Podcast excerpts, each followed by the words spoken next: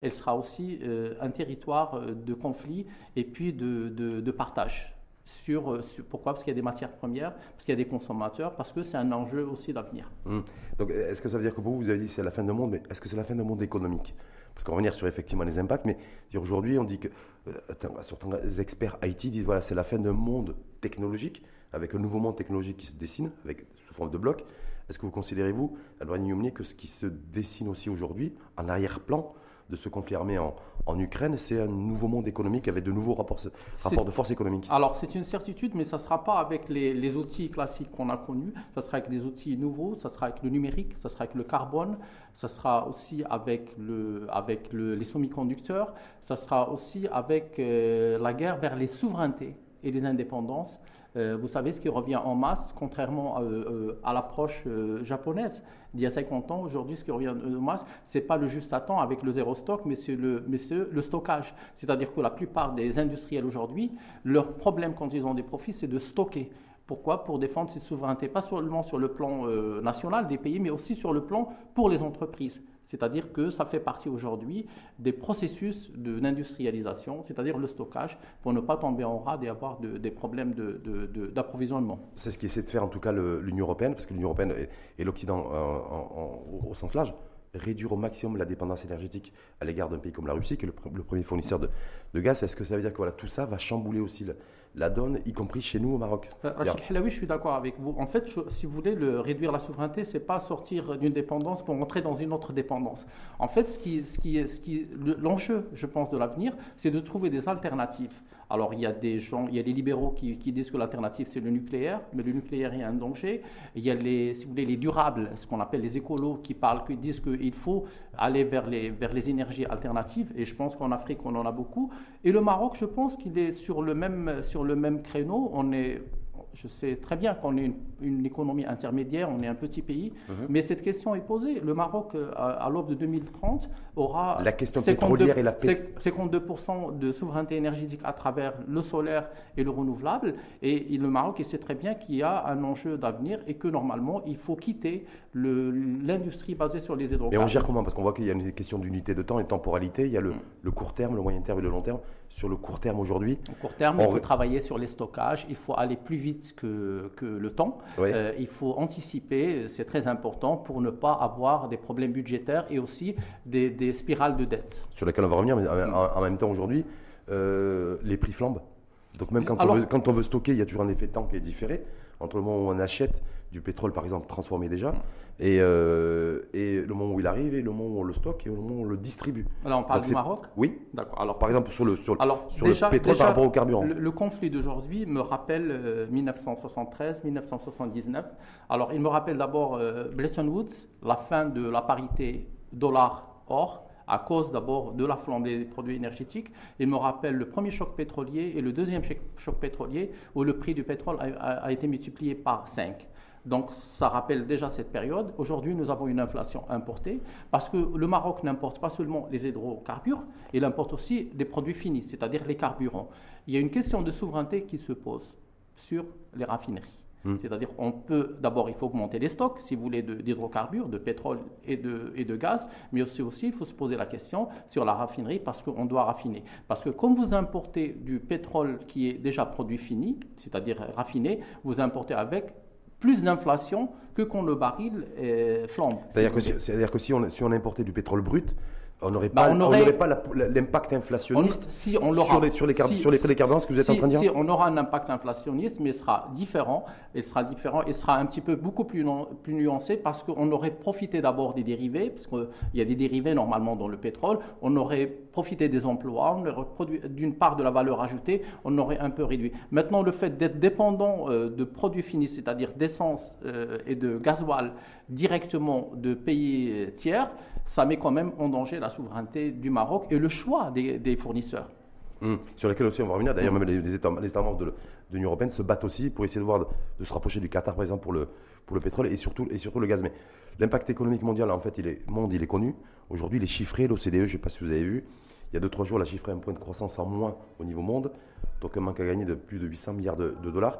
Abdelatif Jouari s'est exprimé hier lors de la première, sa première sortie en 2022. Il a donné des chiffres clairs croissance quasi nulle. euh, c'est-à-dire croissance économique autour de 0,7% et une inflation autour de 4,7%. Donc, euh, d'un côté, toutes les prévisions ont été revues à la baisse pour la croissance et à la hausse par rapport à l'inflation. Est-ce Oui. que, euh, voilà, est-ce que Alors, nous avons, nous avons un effet, nous avons un effet ciseau qui est mondial, c'est-à-dire euh, avec la montée des. euh, D'abord, alors il y a l'effet ci- ciseau et l'effet dent de scie. Alors, l'effet de dent dent de scie, c'est qu'avec le, avec le, la pandémie, on a eu des récessions fortes parce qu'on avait gelé l'économie. En 2021, l'économie reprend, les croissances reprennent. Avec des croissances très importantes, presque 10% dans certains pays de l'OCDE. Après, maintenant, l'effet guerre, ben, on retourne dans, dans la récession. Pourquoi? À cause du, du prix du pétrole, du gaz, mais aussi des céréales qu'on ne trouve plus. Donc, nous avons des pays dont les, dont les monnaies ont dévissé. Si vous regardez, par exemple, les pays d'Afrique, non exportateurs de, pétrole. Donc, ils ont des monnaies qui ont dévissé de 15 à 20 Donc, on a quand même aujourd'hui euh, un problème euh, qui impacte très négativement le pouvoir d'achat des consommateurs et qui crée l'inflation. Maintenant, sur Abdel Jouari, moi je, je suis tout à fait d'accord avec ce qu'il a dit parce que j'ai lu ce que certains économistes ont dit sur l'inflation pour le Maroc. Alors, ce que... Ce que Est-ce que 4,7% d'inflation prévisionnelle, en tout Ouais. cas en, 2000, en 2022, ça reste prévisionnel? Parce que je le rappelle Oui. aussi Youmni, Alors, on ne sait pas ce qui, euh, s'il y a aggravation de la situation militaire Mm. euh, en Ukraine, euh, on, peut, on pourrait avoir une inflation, une poussée inflationniste beaucoup plus importante. alors en tout cas, le prévisionnel, c'est 4,7 pour 2022. En trois phrases. Oui. D'abord, on aura une récession. Une récession qui, est, qui, sera, qui sera causée par, une, par la pluviométrie, parce qu'on a la sécheresse, qui sera causée par l'inflation, parce que Abdeltef Jouari a parlé de croissance réelle, pas de Oui. croissance nominale. C'est-à-dire la croissance réelle, c'est des nuls, c'est parce qu'il y aura de l'inflation. Même si on fait 3, à cause de l'inflation, on fera euh, moins 1. Donc, C'est-à-dire donc, que la croissance économique, en tout cas en 2022, Réelle. va être plombée à cause de la poussée- à cause, à à cause cause- de l'inflation. à cause de l'inflation, Oui. mais aussi à cause de la sécheresse, Mhm. mais aussi à cause de la baisse du pouvoir d'achat des consommateurs. C'est la première des choses. Et si Abdel Jouari a pris la décision de, de maintenir le taux d'intérêt à 1,5, moi taux- je, je le ouais. soutiens et je trouve qu'il a tout à fait raison. Pourquoi? Est-ce qu'il ne va pas contre-courant? Il va pas. Avant que contre- vous argumentiez, euh, euh, Ouais. Est-ce qu'il n'est pas à contre-courant de ce qui se fait, ou en tout cas de toute la pensée économique, de dire que pour contrer une inflation, pour faire face à une inflation, il faut relever le taux directeur, parce qu'indirectement aussi, c'est de freiner aussi l'octroi de crédit et de crédit à la consommation. Donc, c'est un peu ça, la savez, mécanique. Oui, Rachid on ne peut pas avoir des thérapies généralistes. Il faut des thérapies ciblées. Qu'est-ce que nous avons au Maroc? Alors, premièrement, euh, pourquoi il, il, il dit 1,5 Parce que si vous, s'il augmente les taux d'intérêt pour freiner l'inflation, euh, alors les pays qui font ça, qui, augmentent le taux d'intérêt qui- pour freiner l'inflation, ont des monnaies convertibles. Notre monnaie n'est pas convertible. Donc, elle n'est pas convertible à 100%. C'est-à-dire, notre monnaie, elle a un flottement géré. Donc, quand, le taux de- donc, quand il y a de l'inflation, il n'y a pas de spéculation sur la monnaie. Et le, dirham n'a pas beaucoup dévissé. Il a perdu depuis trois mois, parce que j'ai fait les calculs, Mmh, il a perdu léger. entre, entre 5 et 8%. Donc, il n'a pas dévissé de 30% comme la livre égyptienne Mmh. hier, où le, le gouvernement a décidé de dévaluer la livre égyptienne par peur de spéculation sur la livre et par peur que les gens échangent la livre de- contre le dollar pour Ouais. que les capitaux sortent. Nous n'avons pas ce problème. Nous avons un dirham aujourd'hui qui a flottement géré, Mmh. qui n'est pas convertible. Nous avons euh, de- des investissements publics et privés qui sont chiffrés, qui sont de l'ordre de 280 et peut-être 60 à 70 milliards de dirhams qui doivent profiter de taux d'intérêt, euh, si vous voulez, euh, pas trop élevés. Donc, il faut maintenir pour que, Mais- pour que la reprise économique puisse continuer, pour que les investisseurs privés puissent emprunter, pour que les consommateurs puissent aussi faire des crédits et continuer à consommer pour ne pas faire peur au- au- aujourd'hui aussi. Euh, Abdelghani Oui. Youmni, si vous permettez, donc en maintenant un taux directeur à 1,5, est-ce que quelque part, le- ça ne va pas induire aussi une inflation continue des prix? Non, ça Bah, le- le- Non, ça induira pas une Mm. inflation des prix parce que je vais expliquer pourquoi nous, nous, nous aurons qu'une inflation autour de 4% et pas à 10%. Mm. Pour des raisons très simples. Nous importons l'inflation à travers l'énergie. Nous avons de l'inflation à travers le coût du transport et le coût de production. Mais par exemple, sur le- et c'est une inflation alimentaire pour le, pour le moment. Mais nous avons... Et monétaire. Et euh, pas, pas, pas beaucoup monétaire, mais beaucoup... non, Une pas partie beaucoup- monétaire aussi, également. pas beaucoup, oui, monétaire, mais si vous voulez, elle est alimentaire d'abord parce que c'est, elle, elle érode le pouvoir d'achat. Mais il faudrait savoir que les Marocains, aujourd'hui, euh, on a ce qu'on, il y a le prêt à porter, il y a le prêt à cuisiner. Mhm. Les Marocains n'achètent pas le prêt à cuisiner. Donc, quand on va dans les grandes surfaces, on n'achète pas ce prêt à cuisiner dans les, dans les, dans les grandes surfaces. Qu'est-ce que vous entendez par prêt à cuisiner Nous, produisons notre alimentation à la maison à partir de produits frais. Hum. Et ça, ça réduit une partie de la baisse du pouvoir d'achat parce qu'au lieu d'acheter, ben, je vais prendre un exemple simple, une pizza, vous la faites à la maison, elle a un coût de 5 dirhams ou 6 dirhams, vous l'achetez dans une grande surface, vous allez l'acheter à 25 dirhams. Donc, et vous achetez le plat cuisiné. Nous n'avons pas de plat cuisiné, ça nous protège un peu. Ça ne protège pas complètement, mais ça nous protège un petit peu parce qu'il y a de l'inflation aujourd'hui dans les pays européens, dans, dans, le, dans les courses que les gens achètent. Ce qui ne veut pas dire qu'on n'a pas une montée sur les produits agricoles, par exemple, et sur d'autres produits. Sur les fruits et légumes, sur les fruits la flambée du prix de, du, kilo de tomate ou de la pomme de terre ou d'autres produits alors, de consommation alimentaire. Alors, vous savez qu'à chaque fois qu'il y a de l'inflation, il y a des gens qui profitent et qui spéculent. Hum. Donc nous, à défaut d'avoir une place financière qui est trop grande, nous avons une place de spéculateur sur le produit agricole qui se retrouve dans une région bien connue qui est le grand marché d'Inzgan. Donc il faut, il faut normalement que ces spéculateurs, il faudrait premièrement limiter leur action et deuxièmement, moi j'étais très surpris de ne pas voir un prix de tomates différencié entre les grandes surfaces marocaines qui ont des centrales d'achat de produits agricoles et le marché les marchés traditionnels. Hmm. Normalement, on devait être à 8, 12 dirhams ou 14 dirhams. On n'a pas été à 8. Ça veut dire deux choses. C'est soit les, les, les grandes centrales, soit elles sont victimes de la spéculation aussi, et là il mmh. faudrait que le gouvernement agisse, il faudrait multiplier les marchés de gros pour mettre en face deux personnes.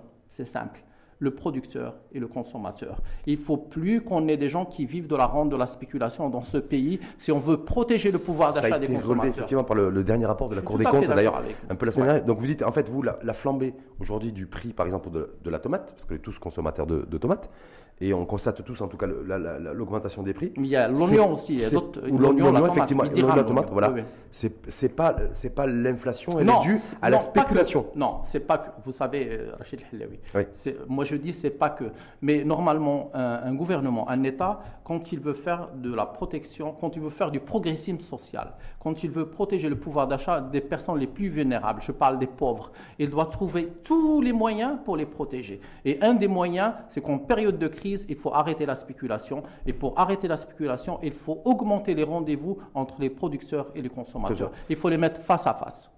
En même temps, si on reste sur la politique, la politique euh, monétaire, parce qu'en fait, on rappelle aussi que le, celui qui est en charge de la politique monétaire et de la politique inflationniste et de l'inflation, de la gestion de l'inflation, c'est le patron de la Banque centrale. Ce n'est pas, ce n'est pas Oui, oui. Et ce n'est pas le gouvernement, on est bien d'accord.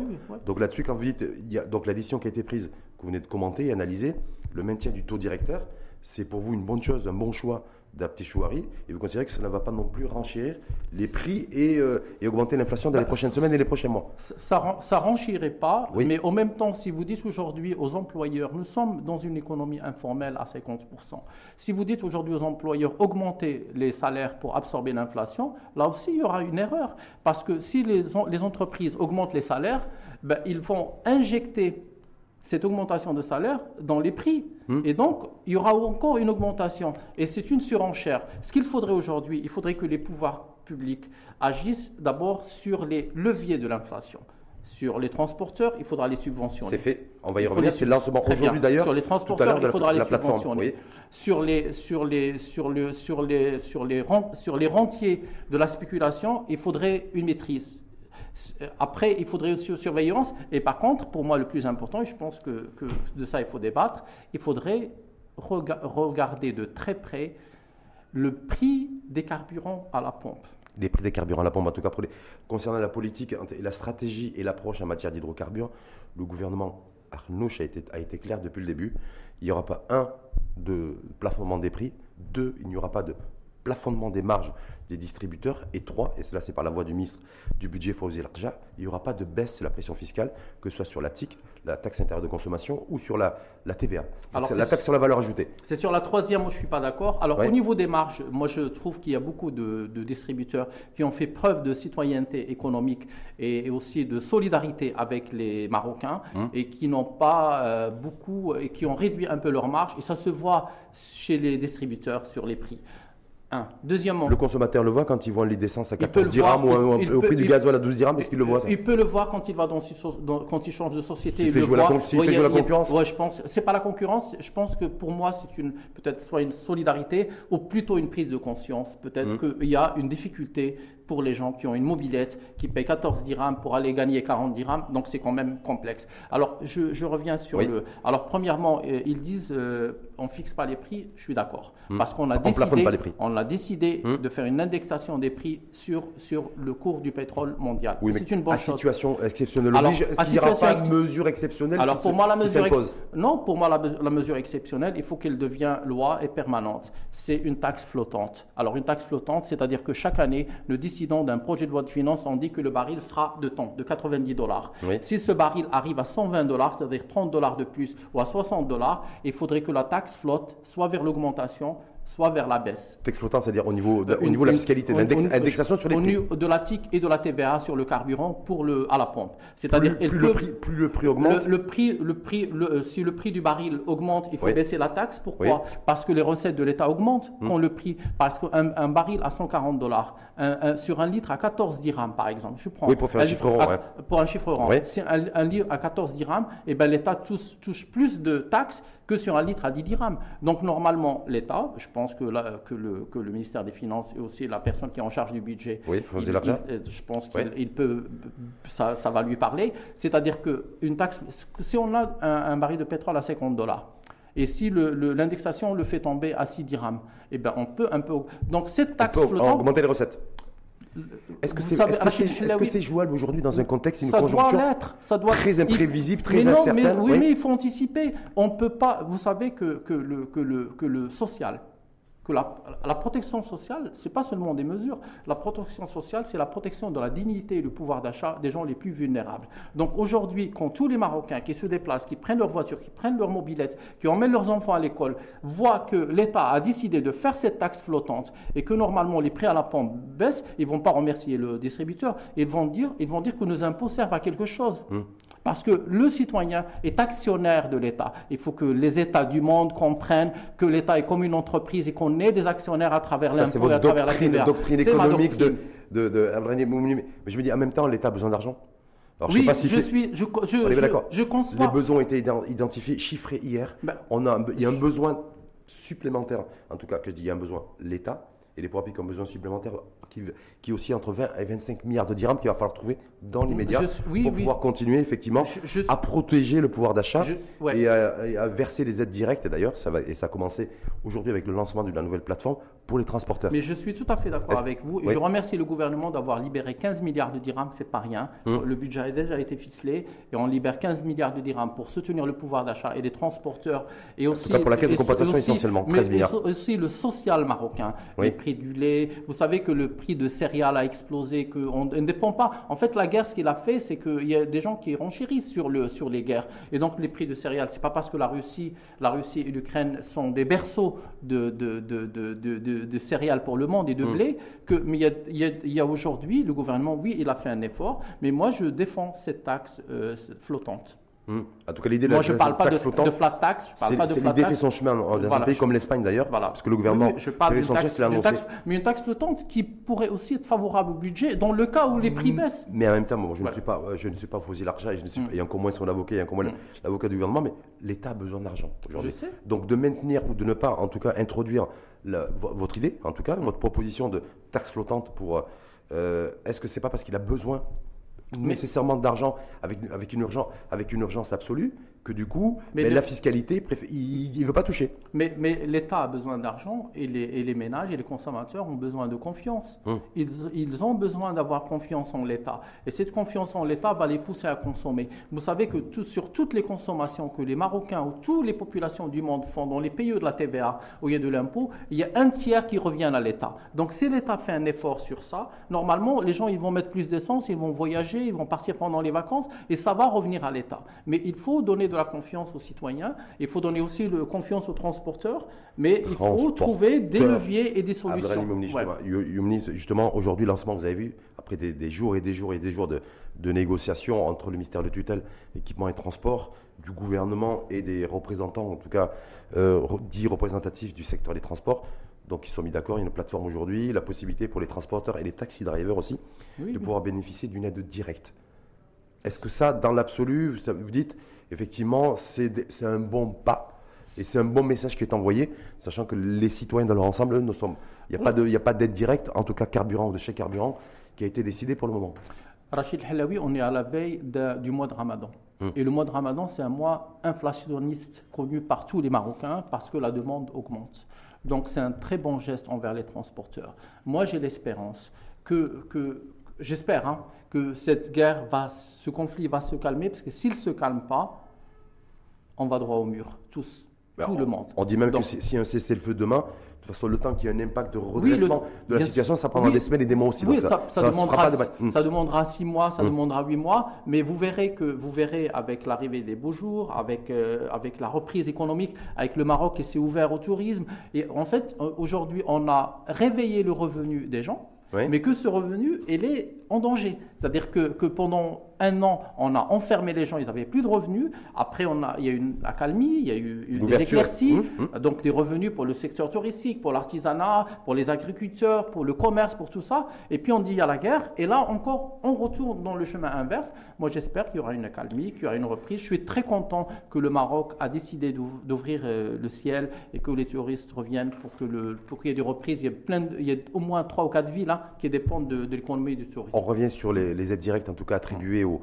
transporteurs. Donc, je, rappelle le lancement de la plateforme en ligne aujourd'hui. Donc, chaque transporteur peut, s'inscrire et s'il est bancarisé, il a, un virement bancaire qui lui est direct. S'il n'est pas bancarisé, il faut qu'il aille à, la banque, à la poste, banque pour pouvoir euh, bénéficier de son aide directe. Sauf que, est-ce qu'on n'est pas en train aussi de donner, de ventiler de l'argent public du contribuable à euh, certaines entreprises du secteur des transports qui ne payent pas d'impôts et pas de cotisations sociales. Est-ce que là, c'est le vrai sujet du moment aussi? Parce que vous le disiez tout à l'heure, ils sont aussi, en tout cas certains d'entre eux, responsables ou co-responsables, ça a été pointé dans un rapport de la Cour des comptes, de l'inflation des prix à la consommation, donc pour chacun d'entre nous, parce que ça spécule, ça spécule beaucoup d'intermédiaires au niveau des marchés de gros, avec un renchérissement. Et d'un autre côté, ben, l'État, aujourd'hui, décide de leur octroyer une aide directe. Est-ce que ça, c'est macro-compatible ou pas? D'un point de vue éthique, en tout cas. Alors, du point de vue, il y a l'éthique du gouvernement, puis il y a l'éthique euh, du citoyen. Mhm. Ce n'est pas les mêmes. Euh, moi, je pense que ça part d'un bon sentiment que le gouvernement a envie de, protéger le pouvoir d'achat en, libérant des, subventions à la production. Ça, mhm. on appelle ça des subventions à la production. Mhm. Ce n'est pas des subventions à l'investissement. Alors, une subvention à la production, c'est que normalement, le transporteur va produire un service pour qu'il n'augmente pas les prix c'est-à-dire qu'on subventionne, on prend en charge sa prestation, c'est ça Oui, oui, on subventionne sa prestation en mmh. amont pour que, la pour que le prix de la prestation n'augmente pas pour le mmh. consommateur final à travers le voyage, le transport ou à travers le transport de marchandises. Et ça part d'un bon sentiment. Maintenant, euh, le, créneau sur lequel euh, vous, parlez, hein, c'est le créneau de l'économie informelle et des informels un secteur qui est oui, où il y a un informel qui est important. Mais ce secteur, ce secteur, euh, vous savez que le, que le Maroc veut, alors il y a un volontarisme maintenant, je ne sais mm. pas si ça va se faire, rompre de manière progressive avec l'informel et mm. ramener des gens vers le formel. Mm-hmm. Il faut le faire. On peut pas, euh, l'État ne peut pas distribuer de l'argent public s'il ne peut pas collecter des recettes. Donc il, faut, il, nous faut, il, nous faut une réforme fiscale courageuse qui doit d'abord euh, différencier entre, entre le producteur de services et le producteur de, de, de biens. Entre celui de biens manufacturiers, entre celui qui crée l'emploi et celui qui crée du service. Ce n'est pas la même chose. Et du coup, nous devons avoir des impôts sur les sociétés et des impôts sur la production différenciés. Et puis, il faudrait ramener des gens dans le champ fiscal et citoyen, plus, de plus en plus de gens, parce qu'on ne peut pas distribuer de l'argent si on ne peut pas la collecter. Et là, c'est la problématique. On a eu cette problématique lorsqu'il y a eu l'effet Covid avec, le, avec le confinement. Oui, oui, il y a aussi, voilà, des, avec des, ah par rapport aux critères. Je rappelle aussi que la distribution des, des crédits d'Amen Oxygène et d'Amen Était conditionnée par le fait d'avoir que chaque entreprise devait, enfin chaque personne en tout cas, entreprise qui voulait bénéficier d'un crédit, devait présenter son quitus bancaire et fiscal. Fiscal, c'est normal. Là, pour les transporteurs, on n'a aucune, Vous savez pourquoi? on aucune information sur les transporteurs. Ce sont des taux d'intérêt subventionnés. Complètement. Donc, on peut pas. Voilà. Par l'État et donc par le contribuable. Mais en, tout cas, voilà, sur les, sur les transporteurs, on n'a pas non plus d'informations là-dessus, donc je ne vais pas vous, vous, vous, interpeller, même si sur les, critères en fait. Est-ce que ça va être comment on peut verser en fait une aide, une aide directe, une subvention? On a euh, le prix du carburant je, qui... Je crois, je crois que ça va être, je crois que ça va être euh, d'abord euh, moins, moins aveugle que ce qu'on a fait pendant le Covid, parce que pendant le Covid, on a, il y a eu des erreurs, hein, hmm. parce qu'il y a toujours des brebis galeuses de côté et d'autres. Euh, moi, je crois que ça va être moins aveugle parce que les, les, ben, transporteurs, euh, les taxis, c'est des agréments. Oui. Donc, les bus, les cars, c'est des agréments. Oui. Euh, le transport après le, transport de marchandises. il y a des gens qui ont des agréments. De plus en plus, de plus en plus, il y a des gens. Et puis, il y a un secteur informel qui se réduit de plus en plus. Et peut-être que vous, là, vous, êtes en train de me dire, qu'est-ce qu'on doit faire? Moi, je pense qu'il faudrait que les gens qui transportent de la marchandise aient des agréments. Hum. Donc imposer les agréments, mais en tout cas.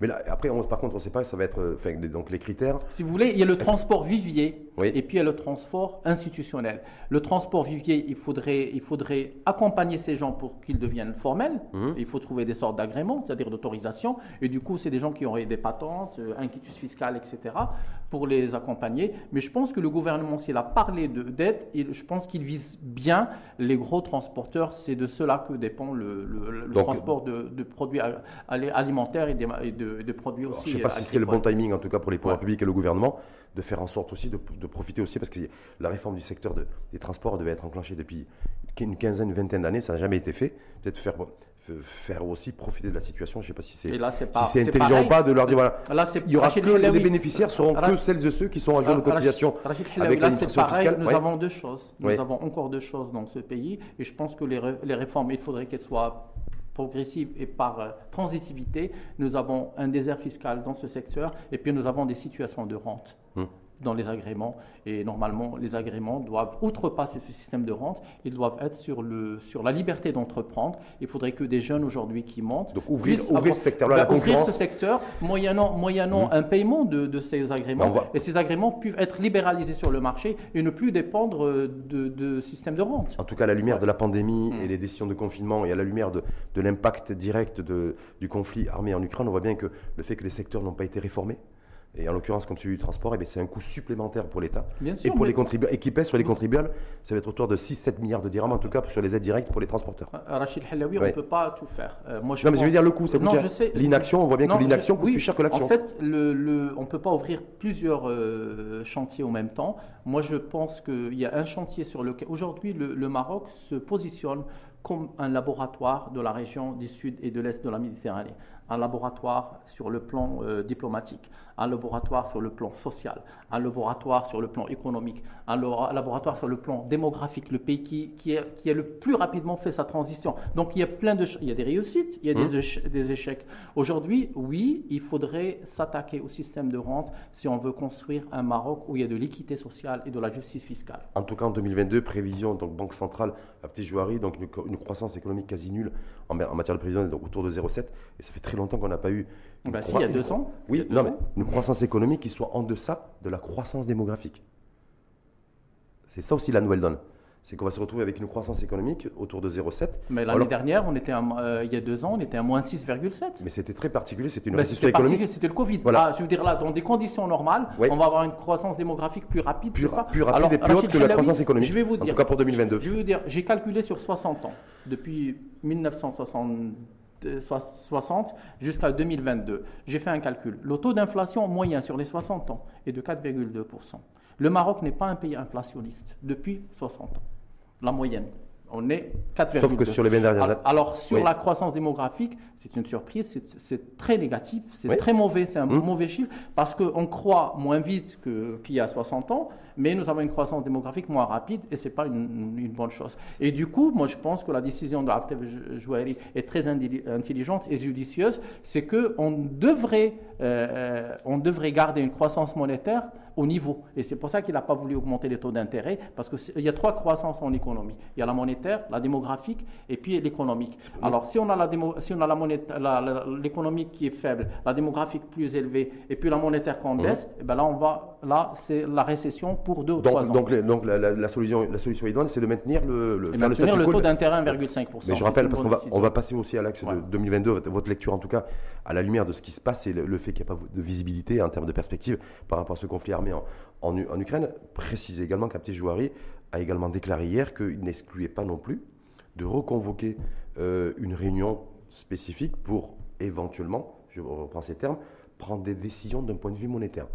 C'est-à-dire que si la situation perdure et continue à s'aggraver, en tout cas en, Ukraine, euh, il n'exclut pas le fait qu'il pourrait euh, baisser, faire relever pardon, le, le taux directeur. Oui. C'est ça que ça veut dire? Oui, oui. Et il pourrait le faire dans les prochaines semaines ou les Bah, prochains les- mois les- si la situation évolue défavorablement en Euh, Ukraine. C'est vrai, les décisions monétaires ne peuvent pas dépendre que de Wali Bank al Maghreb. C'est Hmm. une décision d'un écosystème. Moi, je pense qu'il pourrait faire un relèvement de taux de 0,5 par, euh, par exemple. Si, en fait, ça dépendra du niveau de l'inflation. Si on dépasse les 4,5, parce que normalement, ce que lui, lui, ce qu'il espère et ce que je pense comme lui, moi aussi, c'est qu'il y aurait 4,5 puis on va baisser un peu pour euh, revenir vers Ça, c'est la, 3,5. ça, c'est la stratégie et prévision de la BCE, de Voilà. Christine Lagarde Oui, hier, oui, qui s'est exprimée voilà. là-dessus. Donc de rebaisser un Hum. Petit peu, mais par contre, si on arrive à des inflations à 8%, à 9%, c'est qu'on va tuer l'épargne. Mhm. Et Qui déjà est très impacté important. négativement. On va impacter l'épargne, donc normalement, on pourrait relever d'un demi-point, par exemple, euh, le taux d'intérêt, et c'est pas impossible. En tout cas, je le disais tout à l'heure, les besoins de financement additionnels sont, sont chiffrés aujourd'hui. On, entre- on a aussi une fourchette entre 20 et 25 milliards de dirhams que l'État va devoir trouver. Donc, il- pour financer euh, en grande partie les- le- la hausse des prix euh, subventionnés déjà, donc euh, qui ont augmenté, comme la bouteille de gaz. Par exemple, pour la maintenir à 42 dirhams, mais il faut injecter quasiment 106, 107 ou 108 dirhams euh, pour, pour chaque bouteille de gaz. Le tourisme aussi, il y a 2 milliards de dirhams qui sont prévus. Alors, pour financer tout ça, euh, petit jouari, indirectement, en tout cas c'est ma lecture, je ne sais pas quelle est la, quelle est la vôtre, c'est il n'y aura pas de levée de fonds du Maroc sur les marchés internationaux financiers Oui, dans l'immédiat, pas de hausse des impôts dans l'immédiat, oui. et euh, ce que j'ai vu aussi, et ce qui a été annoncé par contre par le gouvernement, c'est pas de réduction de l'investissement public et de la dépense publique. Oui. Donc, on va trouver l'argent. Voilà. Alors, vous savez que le Maroc, pendant le- la pandémie, a fait plusieurs sorties à l'international. Oui. Et à chaque fois qu'il y avait des sorties, ils ont, euh, les, les levées de fonds qu'ils pouvaient faire étaient de 4 à 5 fois. Mhm. Le Maroc est un pays très peu endetté au niveau de la dette extérieure. Même si la dette extérieure est en augmentation. Très peu endetté, Oui. comparé au Liban par exemple, très Mhm. peu endetté. Mhm. Donc le- le- le- la dette extérieure n'est Dette pas... le- extérieure, on est quoi sur, sur 300, 340 milliards de dirhams, non de... On est en, PIB, 30. en- en PIB, on est à peu près à 90%, 92%, le total, les deux Le dettes. global, oui. Les deux dettes. Donc on n'est pas un pays, la France est à 115%. Donc Mhm. on n'est pas très endetté, on a un petit PIB, là il n'y a pas de problème. Donc euh, moi je pense qu'on pourrait faire une sortie au national hein, avec euh, un emprunt obligataire pour faire ce financement. C'est ce qui avait été annoncé Voilà. du temps de Mohamed Ben Chaboun lorsqu'il Oui, était ministre de l'économie et des finances, donc euh, ce fameux grand emprunt national Ouais, qui a été différé. ouais. Donc je ne sais pas s'il va être réactivé là en Bah, on peut le 2022. réactiver parce qu'il y a beaucoup d'institutionnels, notamment des banques qui font beaucoup de profits, mais il y a aussi des entreprises qui peuvent, euh, peuvent financer cet emprunt national Oui. euh, avec un marché obligataire. Moi, je regrette que ce soit pour euh, de la consommation, Mhm. et pour de la compensation et pour le- le- la maîtrise de l'inflation, mais je pense que si on n'a pas le choix, on va devoir le faire. Est-ce que ça veut dire que si on le fait, et si, on, si cette option est, est retenue par les pouvoirs publics, est-ce que ça veut dire qu'il faut s'attendre à une année 2022, d'un point de vue économique, compliquée et difficile Oui, mais je l'ai déjà dit. Mais, mais- je l'ai déjà dit il y a, il y a un an. J'ai dit que que que que c'est pas l'année de la relance 2022. Hum. Ça sera une année d'une reprise un petit peu euh, économique, mais on peut pas faire une parce que le, le il y a beaucoup de, de nuages dans le dans les dans le ciel international et géopolitique et géoéconomique, mais aussi chez nous au Maroc. Hum. Donc euh, oui, mais on n'a pas parlé de FMI. Je sais pas si Oh, on, on en va parler du FMI parce que le FMI Ouais. a réagi, bon, c'était il, y a- il y a une dizaine de jours, Oui. Alors, comme vous vous avez Oui, vu comme moi, donc euh, apporter un regard relativement critique sur le nouveau modèle de développement, sa capacité de financement et sa capacité d'implémentation. Déjà, dans un premier temps, qu'est-ce que ça vous a inspiré, vous? Cette sortie du FMI, dernier rapport, je dis, voilà, moi, le nouveau modèle, en tout cas, euh, je ne pense pas qu'ils vont y arriver. Et puis, la problématique du financement, et puis surtout les recettes ou les instruments qui, ont, qui, ont été, qui, ont été, qui ont été exprimés pour faire du 6% de, de croissance annuelle, nous, on n'y croit pas trop. Alors, il y a trois, euh, il y a eu trois, trois jugements ou trois évaluations de, de, de- de FMI. Je vais commencer à la première. Le nouveau modèle de développement euh, a un taux de croissance à 6% d'ici 2035 et de démarrer à partir de 2025. Moi, je pense que ça sera difficilement tenable. Pourquoi? Mhm. ben, On a d'abord euh, on a une pression de, de- des changements climatiques. On va manquer d'eau, donc normalement là il y a un problème sur notre euh, production agricole. Mhm. Donc, et la- notre croissance est en partie primaire.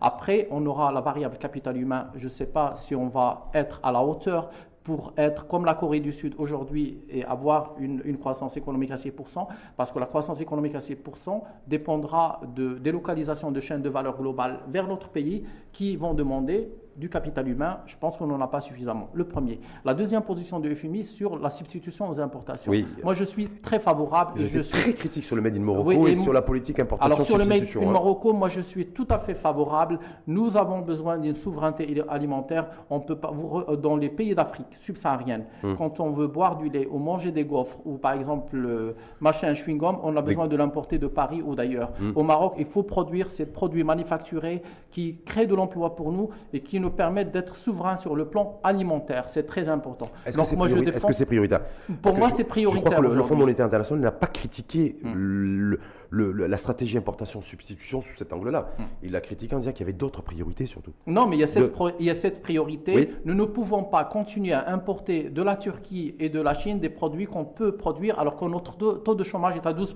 Mais là aussi, le FMI, je ne suis pas porte-parole du FMI, Ouais. mais c'est surtout, il critique le fait qu'on ait relevé et qu'on ait augmenté sensiblement les droits de douane. Ben, on a Et augmenté donc, les quelque, droits de et douane. quelque part, une espèce de, voilà, d'un On a d'un augmenté- protectionnisme Oui, qui ne dit oui. pas son nom. C'est là où ils nous ont critiqué. Oui, parce que nous avons, nous avons, nous avons signé deux ans de lobby Mmh. de change avec des pays qui nous vendent, qui ne nous achètent rien, qui refusent de nous acheter, qui nous mettent des barrières. Je ne vais pas citer de nom, je peux citer la Turquie, Mmh. mais aussi la Tunisie sur le cahier, sur d'autres choses. Il faut être complémentaire sur le plan économique. Et là, les, les zones de libre-échange peuvent fonctionner. Mmh. peuvent fonctionner. Mais euh, si vous voulez, avec cette substitution aux importations, on va importer moins de produits qu'on va apprendre à produire. Et puis petit à petit, on va améliorer parce que c'est une courbe d'apprentissage, l'industrie. En même temps, vous le disiez en début. Le troisième début- point, le troisième oui. point sur la convertibilité. Oui. Moi, je Oui, suis, oui, il y a- il y a sur la politique moi, monétaire. je suis défavorable à la convertibilité totale du dirham aujourd'hui. Hum. Si on réussit Donc, le nouveau modèle on de maintient, on développement, maintient le conservatisme euh, non, mo- c'est pas monétaire conservatisme. et en même temps le conservatisme Mais économique. regardez l'Égypte, regardez l'Égypte qui a libéré le- la livre égyptienne. Oui. Aujourd'hui, l'Égypte a été obligée de dévaluer de, de 20% la livre pour protéger les capitaux. Mais en la même temps, Turquie est à en 40% même temps, ou plus en même temps, d'inflation. l'Égypte a retiré la subvention sur les produits subventionnés. Mais Parallèlement à ça, ce qu'on n'a fait pas nous, Mais et vous qui savez nous coûte cher et qui nous coûte très cher aujourd'hui. Non, mais vous Ah, savez, vous- alors, vous savez pourquoi l'Égypte l'a fait? Oui. L'Égypte a 110 millions d'habitants. Nous avons 40 millions d'habitants. Nous avons aussi une économie quand même résiliente. Euh, nous avons euh, un plan Maroc vert qui, qui a des côtés négatifs, mais aussi du côté positif. Nous avons, une, une- une, euh, nous avons des Marocains de l'étranger qui font convert des transferts. Il y a- et nous avons un, un- un système économique qui est quand même résilient. Donc moi, je suis contre qu'on retire. Par contre, je suis pour la mise en place très rapide du registre social unifié pour être- sortir de subventions aveugles. Parce que moi, je peux payer la bouteille de gaz à 120 dirhams. Et je voudrais le faire demain. Il y a des gens qui doivent continuer à la payer 40 dirhams et qu'on doit aider euh, sur- avec le Justement, monétaire. Ma dernière Donc, petite question est là-dessus, Oui. parce qu'on on l'a bien vu, l'État qui va devoir, alors je sais pas, il y en a qui appellent, je sais pas ce que vous en pensez vous, en tant qu'économiste, à une loi de finances rectificative, parce que toutes les prévisions, tout ce qui avait été prévu dans le, le projet de loi de finances 2022 n'est plus forcément très Non, adapté à la nouvelle donne. Est-ce que vous, sur le principe, vous dites, une loi de finances rectificative, selon moi, s'impose? Pas- non, elle s'impose pas forcément. On peut la faire euh, pendant le, pendant le, en 2000, euh, 2020-2021. ben, euh, Mohamed Ben Chaibon l'a fait deux fois. On a fait des. Oui. Donc on peut la faire ou pas. Là, il y a 15 milliards de dirhams sur la table. Oui. Peut-être qu'on aura besoin. Après, il faut voir est-ce qu'il y aura de, de l'endettement à l'extérieur ou pas. On ne sait pas ce que. Aujourd'hui, c'est un peu jouable malgré toute la souffrance des citoyens marocains face à la pompe, face aux produits agroalimentaires, face aux revenus qui se rodent, face au pouvoir d'achat. Mais c'est pas l'enjeu aujourd'hui. Et en même temps, est-ce qu'il y a un enjeu selon vous ou pas au niveau de là, par contre, agenda et calendrier, euh, Abrani Youmni, sur le- les grands chantiers qui devaient être lancés en 2022 À la fois, un, le chantier de la couverture médicale généralisée et quatrième trimestre aussi, les premières aides directes aux populations défavorisées, âgées de plus de 60 ans, 65 ans. Est-ce que là, il y a un risque aussi, selon vous, que ces politiques euh, sociales, si je puis dire, c'est de la dépense publique, de la dépense sociale, pourraient être déprogrammées pour 2023 ou pas Rachid Halawi, je vais Oui. vous dire honnête, euh, franchement, hein, Oui. à, à situation exceptionnelle, il faut des mesures exceptionnelles. Je pense que ce ne sera pas la fin du monde. Pour, pour- Si on décale si on décale, ce n'est pas la fin du monde. Je pense que ça peut attendre. Euh, le, le Maroc, euh, il y a un volontarisme pour un progressisme social qui, qui, normalement doit trouver son assise sur une justice fiscale et sur une justice sociale. Je pense que si on ne le fait pas aujourd'hui, on pourrait le faire l'année prochaine. On aura beaucoup plus d'outils pour le faire, beaucoup de moyens financiers pour le faire. Pour moi, ce n'est pas, une grande urgence tant que la volonté est là et la décision est là. Donc, c'est Hmm. pas. Mais en, en- en même temps, vous, donc, donc vous dis- on disait tout à l'heure, il n'y aura pas forcément de sortie à l'international dans On ne l'immédiat. sait pas. Mais est-ce qu'on qu'on pourra faire sans, sans endettement supplémentaire? Ça, c'est le vrai sujet. euh, à l'intérieur ou à l'extérieur? À l'extérieur. À l'extérieur, on À peut le. l'extérieur, parce qu'autrement, si on le fait à l'intérieur, on risque de plomber aussi. Il risque d'avoir l'effet d'éviction Mm. Mais moi, aussi au niveau des. Rachid je vous ai dit que no- notre dette, dette extérieure n'est pas abyssale. Donc, on Et peut aller puis- chercher encore du dollar puis, ou de l'euro même, même notre dette intérieure. Quand vous sortez dans la rue, quand vous voyagez au Maroc, vous voyez qu'il y a quand même des efforts sur les infrastructures publiques, sur le transport urbain dans toutes les villes marocaines, sur les autoroutes. On n'avait que 200 km en, en 2000. Donc, il y a des, c'est-à-dire, nous n'avons pas consommé ces dettes. Hmm. On les a investies, malheureusement, que dans le public et pas dans le privé.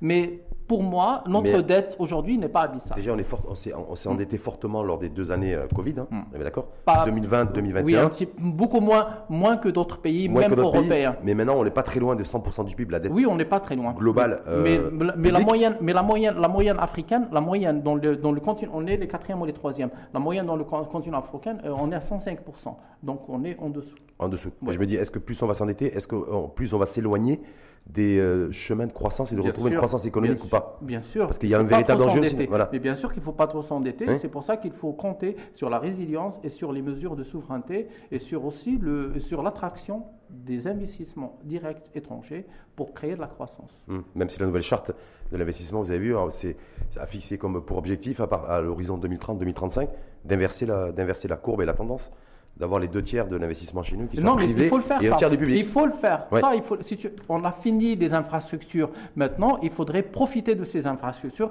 Et comment on profite des infrastructures? C'est en boostant l'investissement privé qui est normalement la locomotive de toute économie. C'est pas le public qui fait vivre une économie, c'est le privé. Et pas faire de l'investissement, euh, pas vivre de la négoce, mais vivre de la production et, de la Mais ça, production je- je vous industrielle. toujours dit, je vous ai dit, la plupart des entrepreneurs marocains sont des commerçants. Il faudrait qu'on aille vers une nouvelle génération euh, de- d'entrepreneurs qui produisent des produits manufacturés et de l'innovation. Et, et donc la création de richesses avec une création des, richesses qui soient bien qui Et soient profiter, et profiter de notre jeunesse qui ne va pas durer très longtemps. Nous sommes, au, au- au- si vous voulez, au sommet de notre transition démographique avec un pays, un des plus jeunes de la région. Et tout ça va s'inverser d'ici une dizaine d'années, entre 8 et 10 ans. Donc, une quinzaine d'années. donc le temps économique, c'est même pas, c'est même pas un cycle, un cycle économique, euh, voilà, de, de, de 10 ans. Oui, en oui, fait, on a ouais. un cycle économique devant nous. Exactement. Merci infiniment à vous. Merci Rachid Louni, pour je rappelle, merci, Merci. à vous. On se retrouve d'ailleurs, on s'est retrouvé, donc je le disais, un an après, Bah oui. 23 mars 2022, c'est aujourd'hui, et c'était le, 21